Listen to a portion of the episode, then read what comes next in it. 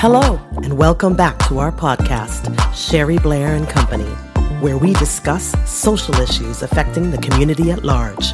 And now our host, Sherry Blair.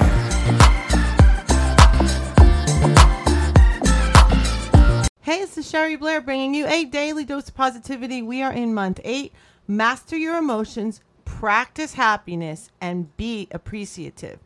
So Melody Beattie, one of the great masters of somebody who works intensely on codependency, talks about gratitude, and I love this. Gratitude unlocks the fullness of life. It turns what we have into enough and more.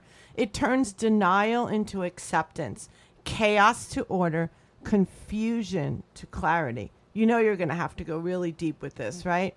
It can turn a meal into a feast. Love that. A house into a home, and a stranger into a friend. So going a little bit deeper with that, express, experience, and live with gratitude. It's going to change your whole life. But you really have to do it, not just on occasion. It's really the way you see the world. Make it a practice to spend gratitude time, whether it's throughout your day or at night, before you get your beauty sleep. But really, it's at every moment that you can.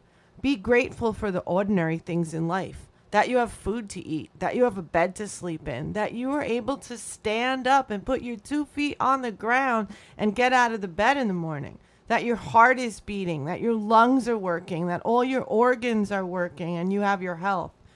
Use a nurtured heart recognition on yourself for practicing gratitude and say it out loud to the people in your life. Why you are also grateful to them.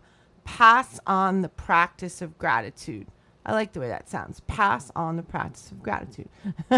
Name 3 things that you are grateful for right now. And come on, share them with us. Don't be stingy. Go to the Sherry Blair Show and share with us in Facebook, or send us an email if you want to be private. But share it. Say it out loud. We want to hear from you.